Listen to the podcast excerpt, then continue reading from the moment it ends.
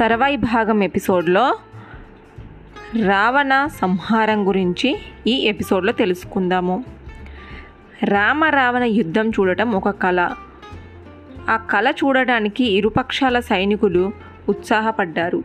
ఆ ఉత్సాహంతో యుద్ధము మానివేశారంతా. రామ రావణుల పోరాటాన్ని చూడటంలోనే మునిగిపోయారు. ఉన్నట్టుండి రావణుని రథం కింద ఉన్న భూమి మీద అదిరింది. అలాగే అతని రథంపై రక్తం వర్షము కురిసింది. గద్దలు రాబంధువులు అన్నీ అతని చుట్టుముట్టాయి. ఆకాశంలో సూర్యుడు ప్రకాశిస్తున్న లంకలో చీకటి కమ్ముకుంది. అన్నీ అశుభాలే మరణ సూచనాలే అయినా తమాయించుకున్నాడు రావణుడు.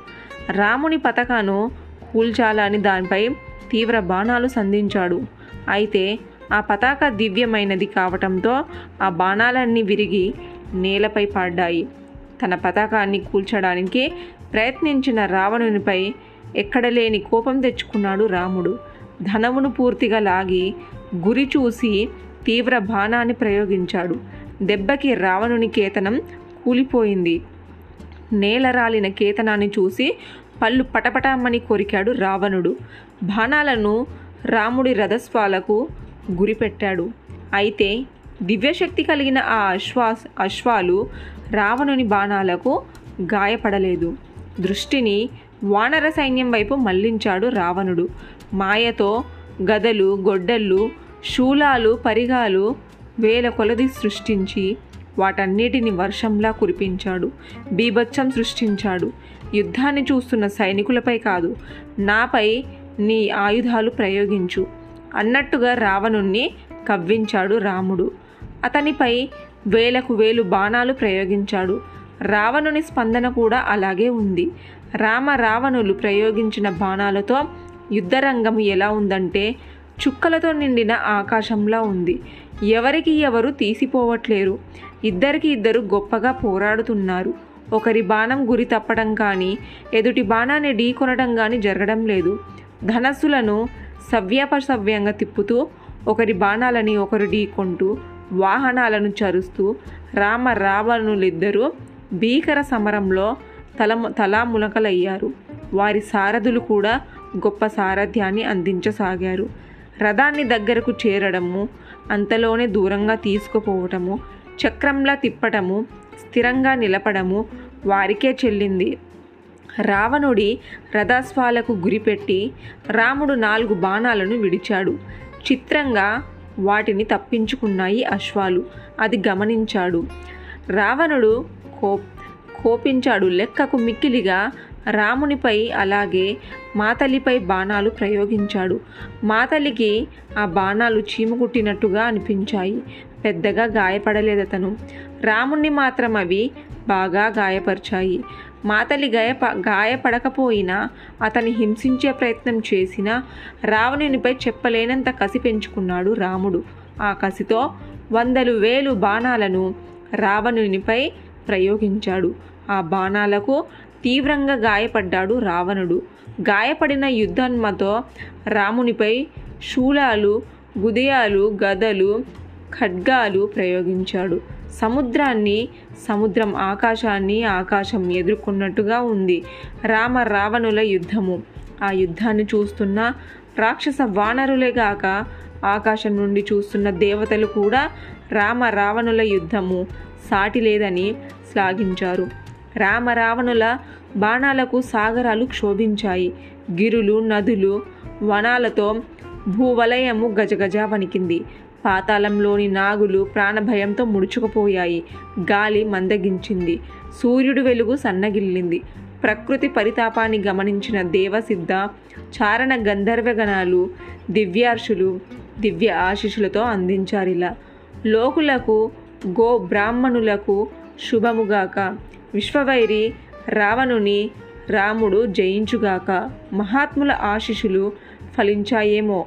రాముని బాణాలకు కుండలాలతో తేజోవంతంగా ప్రకాశించే రావణు శిరస్సు ఒకటి రాలిపడింది అయితే మరుక్షణంలోనే అలాంటి శిరస్సు యథాస్థానంలో పుట్టుకొచ్చింది. రాముడు నూటొక్క మార్లు ఖండించాడు. నూటొక్క మార్లు శిరసులు పుట్టుకొచ్చాయి. అందుకు ఆశ్చర్యపోయాడు రాముడు. అనుకున్నాడిలా ఏమిటిది? అంతా మాయాజలంగా ఉంది. విరాధ ఖరదూషణ త్రిశూలాలను వాలి మారీచురులను కూల్చిన నా మహాస్త్రాలు ఎందుకిలా వ్యర్థమవుతాయి? ఏం జరుగుతుంది? అని నేను ఇప్పుడు ఏం చెయ్యాలి? అని అనుకుంటున్నాడు. అంతలోనే ఆలోచించుకున్నాడు రాముడు. ఆలోచనల పడితే గురి తప్పుతుంది అనుకున్నాడు. ఆలోచనలను కట్టిపెట్టి ఒక్కసారిగా పది బాణాలు గురిపెట్టి రావణుని వక్షాన్ని గాయపరిచాడు.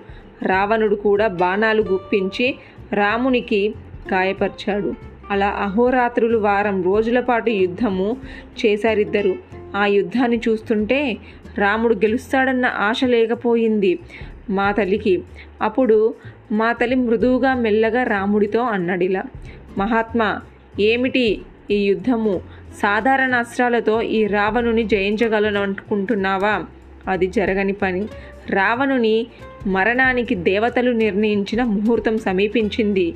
ఇక ఆలస్యం చెయ్యకు. బ్రహ్మాస్త్రాన్ని ప్రయోగించు. ఆ మహాస్త్రంలో ఈ లోకకంఠుణ్ణి తుద ముట్టించు. చిరునవ్వుతో మెచ్చుకోలుగా మా తల్లిని చూశాడు రాముడు. అతని సూచనను అంగీకరిస్తున్నట్టుగా అమ్ముల పొదిలోని బ్రహ్మాస్త్రాన్ని బయటకు తీశాడు. ఆ అస్త్రాన్ని లోక విజయం కోసము బ్రహ్మ రూపొందించాడు దానిని ఇంద్రునికి ప్రసాదించాడు. ఇంద్రుడు దానిని అగస్సునికి సమర్పిస్తే అగస్త్యుడు దానిని రాముడికి బహుకరించాడు. అగ్ని సూర్యులు కొలువు తీరి మేరు మందర పర్వతాల శక్తి భూతగనులు మార్తాండుని తేజోవేగాలతో రాజుకుంటున్న బ్రహ్మాస్త్రాన్ని మంత్రశక్తితో సాధించాడు. రాముడు గురి చూసి వదిలాడు. వాయువేగంతో బయలుదేరింది బ్రహ్మాస్త్రము. ఆ వేగానికి సాగరాలు కల్లోలమయ్యాయి. భూమి కంపించింది. భూతజలమంతా హాహాకారాలు చేసింది. దూసుకువచ్చిన బ్రహ్మాస్త్రము రావణుని గుండెల్లో గుచ్చుకుంది. ముక్కలు చేసింది దానిని ప్రాణాలను తీసింది. అంతటితో ఆగలేదు ఆ ఆశ్రం. రక్తమయమైన ఆ మహాశ్రము ఎంత వేగంగా రావణుణ్ణి కడతేర్చిందో అంతే వేగంతో బయటకు వచ్చి భూమిలోనికి ప్రవేశించింది. అక్కడి గంగలో తనని తాను శుద్ధి చేసుకుంది. తిరిగి భూమిపైకి వచ్చింది. వచ్చి నేరుగా రాముని తునిరంలోనికి ప్రవేశించి ఎప్పటిలా ఎప్పటిలా నిలిచింది.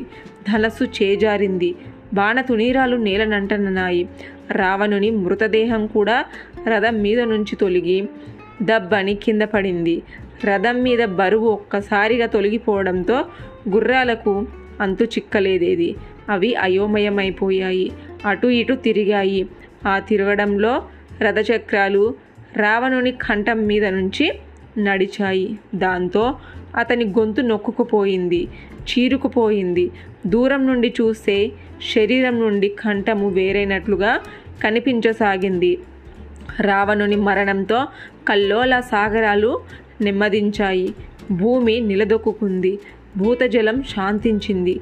రావణుడు నేల కూలిపోవడంతో రాక్షసులు ధీనులయ్యారు వారికి నోట మాట కరువైపోయింది. బాధ దిగమింగుకుంటూ తలలు వంచుకున్నారు వానరులు. వానరులు కొట్టి తరమడంతో తిరుగుబాటు అన్న మాటే లేదన్నట్టుగా రోధిస్తూ లంకకు చేరుకున్నారంతా. తర్వాయి భాగం నెక్స్ట్ ఎపిసోడ్లో తెలుసుకుందాము.